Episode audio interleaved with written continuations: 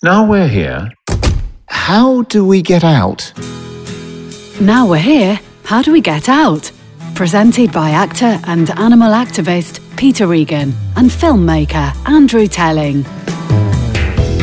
Welcome to the first of what we hope will be many podcasts called Now We're Here. How do we get out? Peter, please explain. What do we mean by that title? Well, that's that's a very good question, Andrew. And um, the first question I would ask is, what do we mean by here? Absolutely. Uh, uh, first thing I would uh, grab at, I think, would be uh, here we are in the middle of the worst pandemic our world has ever faced. So the first thing perhaps we should discuss is um, now we're here with the coronavirus. How do we get out? Here, in the sense of the word we're using, mm-hmm.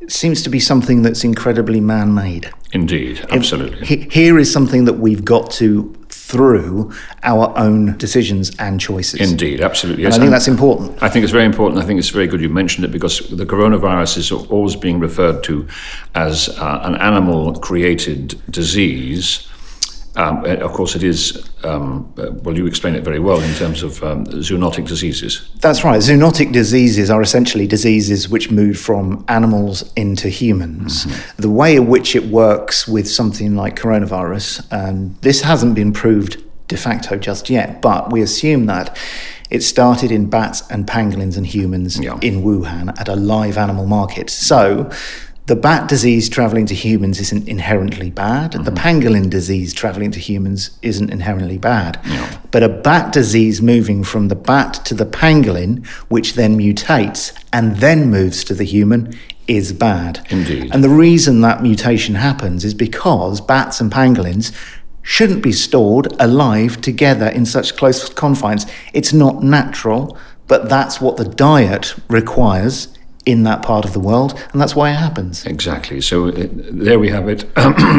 this is um, a man made problem. Absolutely. And we are constantly accusing animals of creating the problem when we created ourselves. And I think what is um, extraordinary about this, and indeed with the way that we run our lives in this area of our eating, that I think we are the only species on the planet who directly collude with their own destruction as mm-hmm. far as this is concerned.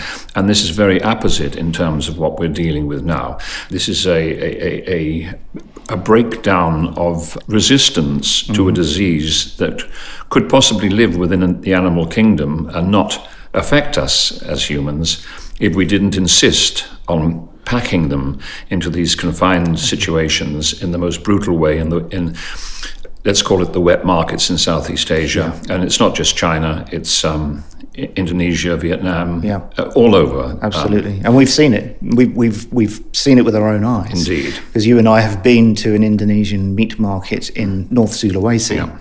And we've seen animals, live animals, stacked together in cages, which, from an, a purely ethical point of view, it's disgusting, it's yeah. horrendous, it's grotesque. But they shouldn't be yes. in that condition. They've Absolutely. been picked out of different environments and stuffed together. And so, so long as that continues, it is going to be a problem. There Indeed. was a in um, May this year. There was a great piece of news which came out of China, which was that cats and dogs have been removed from the national livestock catalogue, yeah. which means that they will no longer be sold as food. They are yeah. effectively companion animals. Absolutely, but that isn't, of course, isn't going to. Af- not at impact all. on this squashing together of different species. Absolutely. So where we are, as far as that is concerned, is we are into the question of now we're here about individual diets, why people want to eat certain things, should people eat certain things, do we have a right to tell people what they should or shouldn't eat, and are we talking to people who are willing to listen or are we talking to people who agree with us already? Mm. What are we trying to achieve by having the kind of conversations I hope that we're going to have yeah. over a long period of time? There is an inevitability about where we are at the moment. So, science is absolutely together on the fact that we are headed for a particularly difficult place. Yeah. With our reliance on natural resources, our reliance on huge consumption of animals and in a very intensive way, yeah. we're putting pressure on the environment and causing catastrophic problems for the future. So there is a, there is an issue here. There are in fact two issues. The first of which is an ethical meat eating issue, and the second is even if that's not something that resonates with you, the destruction of the earth should be. Yeah. Well, uh, can I just ask you what you mean when you say? Uh, an ethical meat eating question. What, what do you mean by that? I think there are going to be people who listen to this podcast and they are meat eaters. Yeah. Well, I do hope that meat eaters will listen. Yeah, absolutely, yeah. and I do too. And I think that though they they may be thinking, well, hang on, I'm going to be beaten over the head again to mm. stop eating meat, and I really like eating meat. Well, that's not the position we're coming from. My point about the ethical element is that even if you don't want to stop eating meat because you have a understanding of sentience and animal welfare, there is a bigger issue in that the earth is slowly decaying and being destroyed as a result of that eating meat. So there are two. By that you mean uh, not just as a result of eating meat. You you mean intensive animal Absolutely, yeah, yeah, yeah. There are two imperatives yeah. there to to that question about meat eating. Okay, so how do we, uh, as you said, we we visited the extreme market in Tomohon in mm. Sulawesi. It certainly was, as far as I'm concerned, and I know it was as far as you are concerned, one of the most horrific mm. experiences mm. of my life. Mm-hmm. How, how, do we get them away from uh, approving of this way of producing food? Mm. And also, not only that, how do we convince people in the West to join the fast growing vegan movement, and we ha- we haven't we mustn't hide from the fact that no. the uh, how we get out uh, the clearest way I think is by following a plant-based diet. So how do we take people on our journey?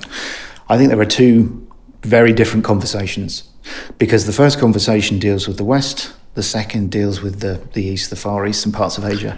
There are two very different economies. So in the West, we have a typically a very good economy. Mm. We also have a very fast moving vegan and vegetarian movement. At the moment in the UK, it's I think it's 1.16% of the population is vegan. How many how many people would that be? 650,000. Right. People might think that's a low number, but the important thing is it's growing at a very fast rate. Mm. Over the last 5 years it's grown at something like 500%. So there is that thought process that in the West we have the means, the understanding, and the financial resources to at least try a plant based diet. We can do that. Why does that have to be a financially resource driven desire? Because in the East, a lot of the animal related activity that we talk about is intrinsically linked to people's livelihoods. I agree completely that um, an alternative means of income has to be mm. um, provided in order for people to make a living.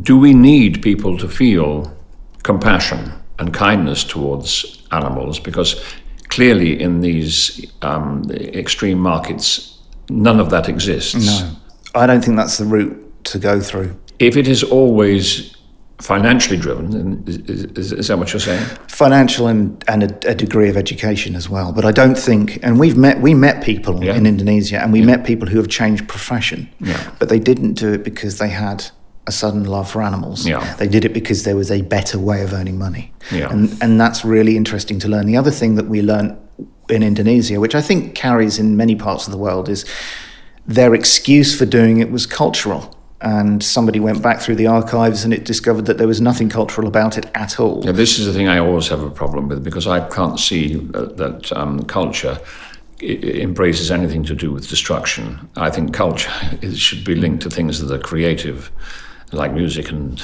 art, mm. and not just how I destroy a living creature mm. and find an interesting way of eating it. Yeah, absolutely. Uh, yeah. Just, it just doesn't exist in it that doesn't context exist. at all. Um, well, I, I, think certainly uh, the imperative uh, in terms of earning a living is uh, the driving one, in, in most cases uh, related to change. Mm. Yeah. Mm. Um, but I also think it is deeply important that everyone confronts um, and I mean this East and West, mm-hmm. confronts the fact that in order to eat something that has moved and therefore you kill it to eat it, is such a destructive act that you are bypassing any sense of compassion, human compassion or kindness in your selection.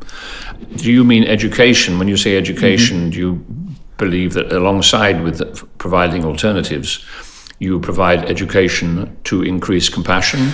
I think you try. Yeah. And I think that you can be successful in that way. And there are some fantastic charities we mm-hmm. know. Change for Animals Foundation. Dog Meat Free Indonesia, they are working so hard at a grassroots level to do exactly that. Yeah. But you and I know, you, you know, put the hats of reality on now. There are blokes and women wielding machetes doing the most abhorrent things to animals. Yeah. There is no compassion on that level that exists.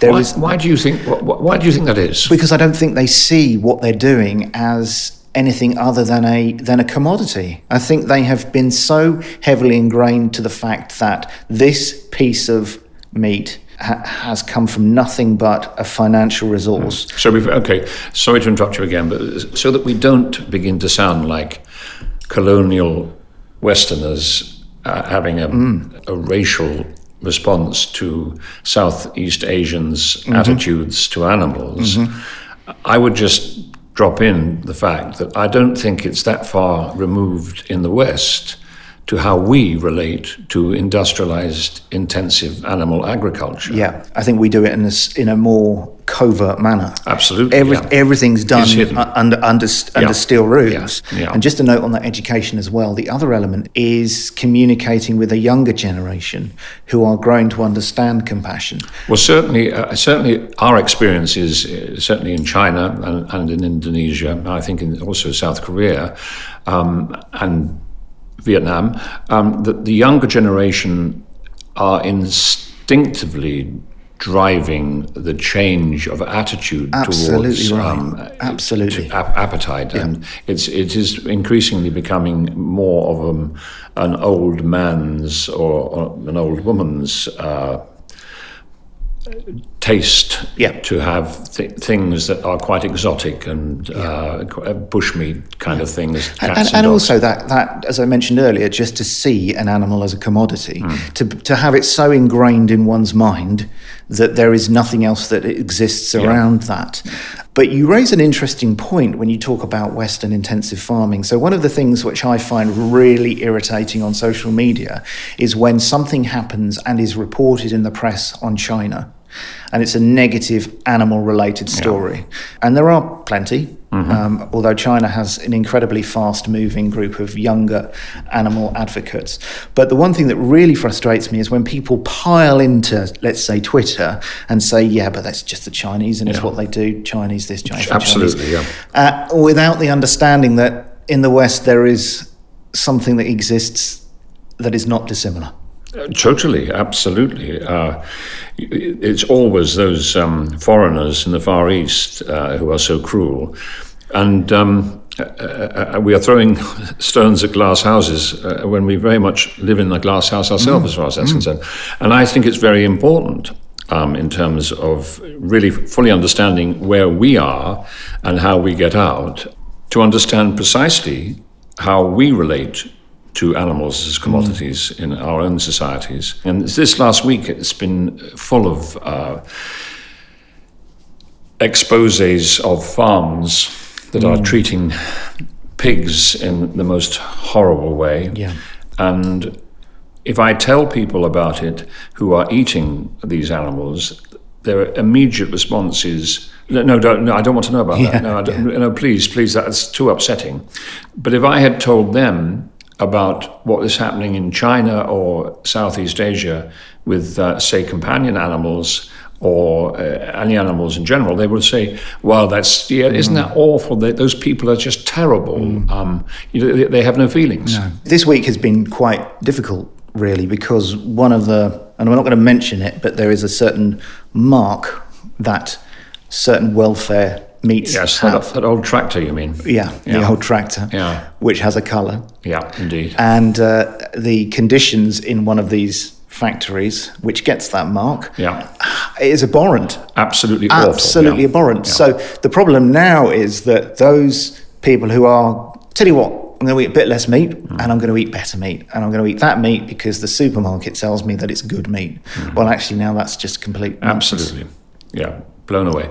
That's interesting. I, I was also, as well as receiving that kind of information that this week, I also logged into um, a video about um, a, a, slaughterman who had moved away from it because he found the cruelty so extreme. It's something I've spoken about a, a, a lot. I do think that um, they are all extremely low paid um, uh, people, uh, and in the UK, as far as I gather, they are uh, Eastern European, um, and in America, they are. Uh, Hispanic or um, n- n- not what, what, what Donald Trump would call your normal Americans. um, Are they Eastern European because the pay is, Pay is so low. low? Yeah, And, yeah. and so people in the UK wouldn't. Wouldn't want to do Want it. to do that job. But they may not want to do it anyway. Um, but I'm not sure that Eastern Europeans want to do it particularly. But it's a job. It's a job, It's a job. and it's a horrible job. And this uh, slaughterman I was listening to in this video, he, he nearly went mad. Um, Mm. Became an alcoholic, became abusive to his partner, Wow. and um, and he said, "This isn't just me. This is the trend." Um, people I talk to about this, um, they they have to treat animals either dehumanize them or treat them as a commodity. And they would play games like they would if they were dealing with chickens they would cut the chicken's neck cut the head off and put the head on their finger and play around with it like a puppet. Oh man, Um, that's and they would also take the chicken, and this is the most disgusting image, and they would squeeze the chicken to the point that its excrement spurted out in the face of the man working next door to them. And that was a big game and a big trick. Um, is this the UK? this was in America. In America, In America. In, in the UK, I mean, we, we see, saw last week, you know, the a horrible image of that stockman throwing a bucket at a cow. Yeah, yeah. And, and you know, the, the thing that I think is really important to, to sort of tie together, we mentioned earlier about walking through the markets in Indonesia, watching abhorrent things happen to animals. And we we talk about it, we film it, we put it online, and people say, "I don't want to watch it. That's mm. disgusting. It's awful. It's terrible." And yet, in the UK and America, the same thing is happening, albeit under the closed doors. And and, Yes. and it's just the two things are not linked together Yeah. in any way. It's almost like they're, you know, what's happening there. Yeah. We are supercilious and superior to it. We mm-hmm. don't do that. Yes. That's, and it and we do. We do indeed. We do. So this is all very opposite because in relation to our podcast title, now we're here. This is where we all are. We are here. It's in a different context in um, Southeast Asia, but certainly here in, in, in, in the West and in the UK. We are in the middle of um, incredible horrors of intensive farming. It's getting worse and worse and worse. People are being encouraged to eat cheaper and more meat. We have one of the highest rates of obesity in the whole of Europe. Um, it's incredibly unhealthy. Um, we are becoming immune to um, certain antibiotics because 80% of the world's antibiotics are used in animal agriculture. And uh, superbugs are created all the time that we are not resistant to. And also, we we obviously mentioned the coronavirus. In as much as it happens in the you know the wet markets of China, it can also happen in the slaughterhouses of the UK and America because pigs and chickens, for example, are kept together typically in those environments, and pigs and chickens don't normally exist together in those confined spaces. Yeah. So the chances of a zoonotic disease mutating and going to humans is just as high. Absolutely. You know, it's just Yeah. it's just as prevalent. It's just as dangerous. And they also, the animals don't have their own natural resistance No. because they're living in such terrible conditions. So the, the, the bug jumps from one to the other and gets bigger rather than smaller Yeah. or stronger. So it's a terrible, terrible situation. If, if I were, again, if I talk about this, generally the kind of reaction that I would get is, um, well, I've got more things to think about than um, the condition that animals are living in in order for me to be able to afford to buy them, in order to be able to eat, in order to be able to get a job. I have a life that, I, that concerns me more. The, I, my, my, the compassion for my own life is more important to me than my compassion for the situation of animals that I'm eating.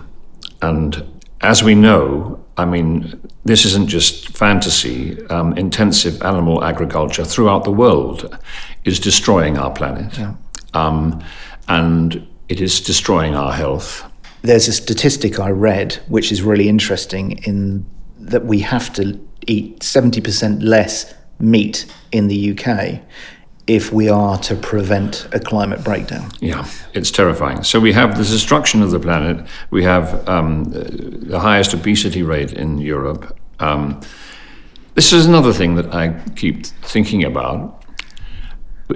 Is it a luxury for us to care? I say that apropos of the person who says, I don't want to think about that. As in what we're doing here? Yeah. I think that if we are going to move forward with this, and I mean with animal welfare and the climate, all of those things, we have to do it in association with other people's personal views about their own lives. Yeah. So you mentioned earlier about the person who needs a job, needs to earn money, hasn't got time to think about animal welfare. And that doesn't necessarily mean they don't care, it's just not prevalent in their mind. Yeah. So I think we have to find a way of tying all of these things into that attitude, tying it into a way where that person can become engaged without them feeling like they're turning the back on those issues that are so important to them. And what, what, what if people just don't care? I think people would care if the message is delivered in the right way. Yeah. One of the problems we have faced with many people is that as soon as you mention the word vegan to them, they conjure up images of a 1960s hippie, yeah. somebody who's going to beat them over the head with statistics uh, and with lentils and with, carrots, with lentils and carrots, and and basically just be a, a, a, pompous bore. Yeah. Well, I have to say, just to, uh, uh, to chuck in on that, because I am, I've been vegan now for, I suppose, six years. I stopped eating meat um, 10 or 11 years ago, having been a relatively committed carnivore for the greater part of my life, which I hugely regret. But I certainly think that the lifestyle I've chosen to live now is the one that I love most of all. I think it's the best decision I ever made.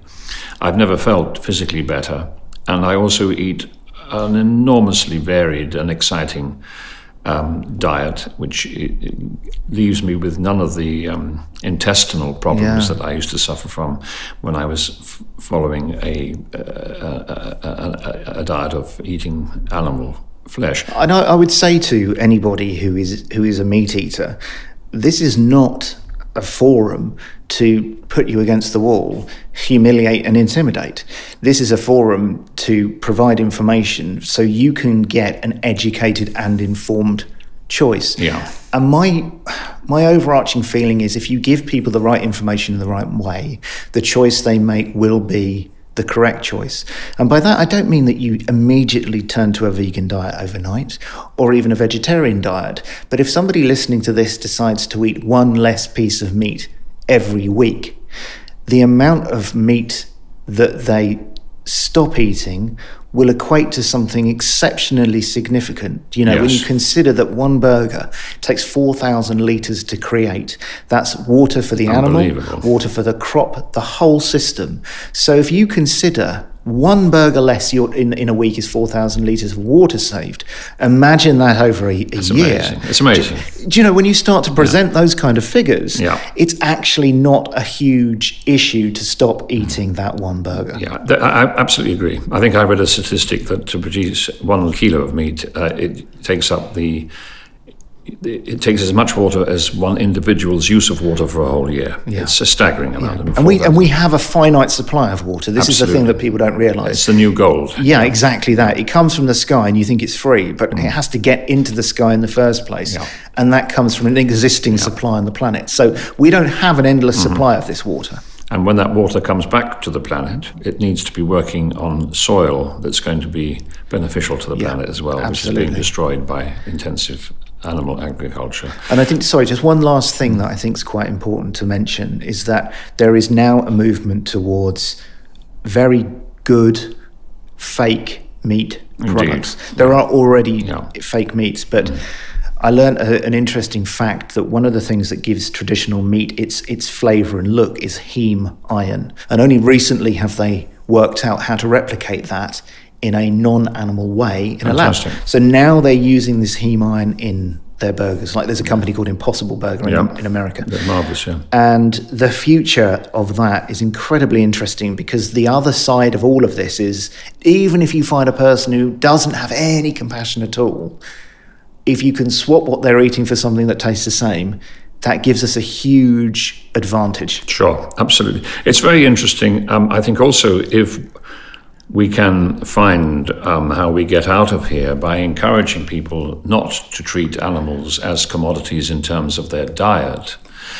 That uh, I think also will reflect on how they treat animals in general, which is the major imperative in my life, is treating animals with the same rights that we as humans have, and that is the right to a free and happy life.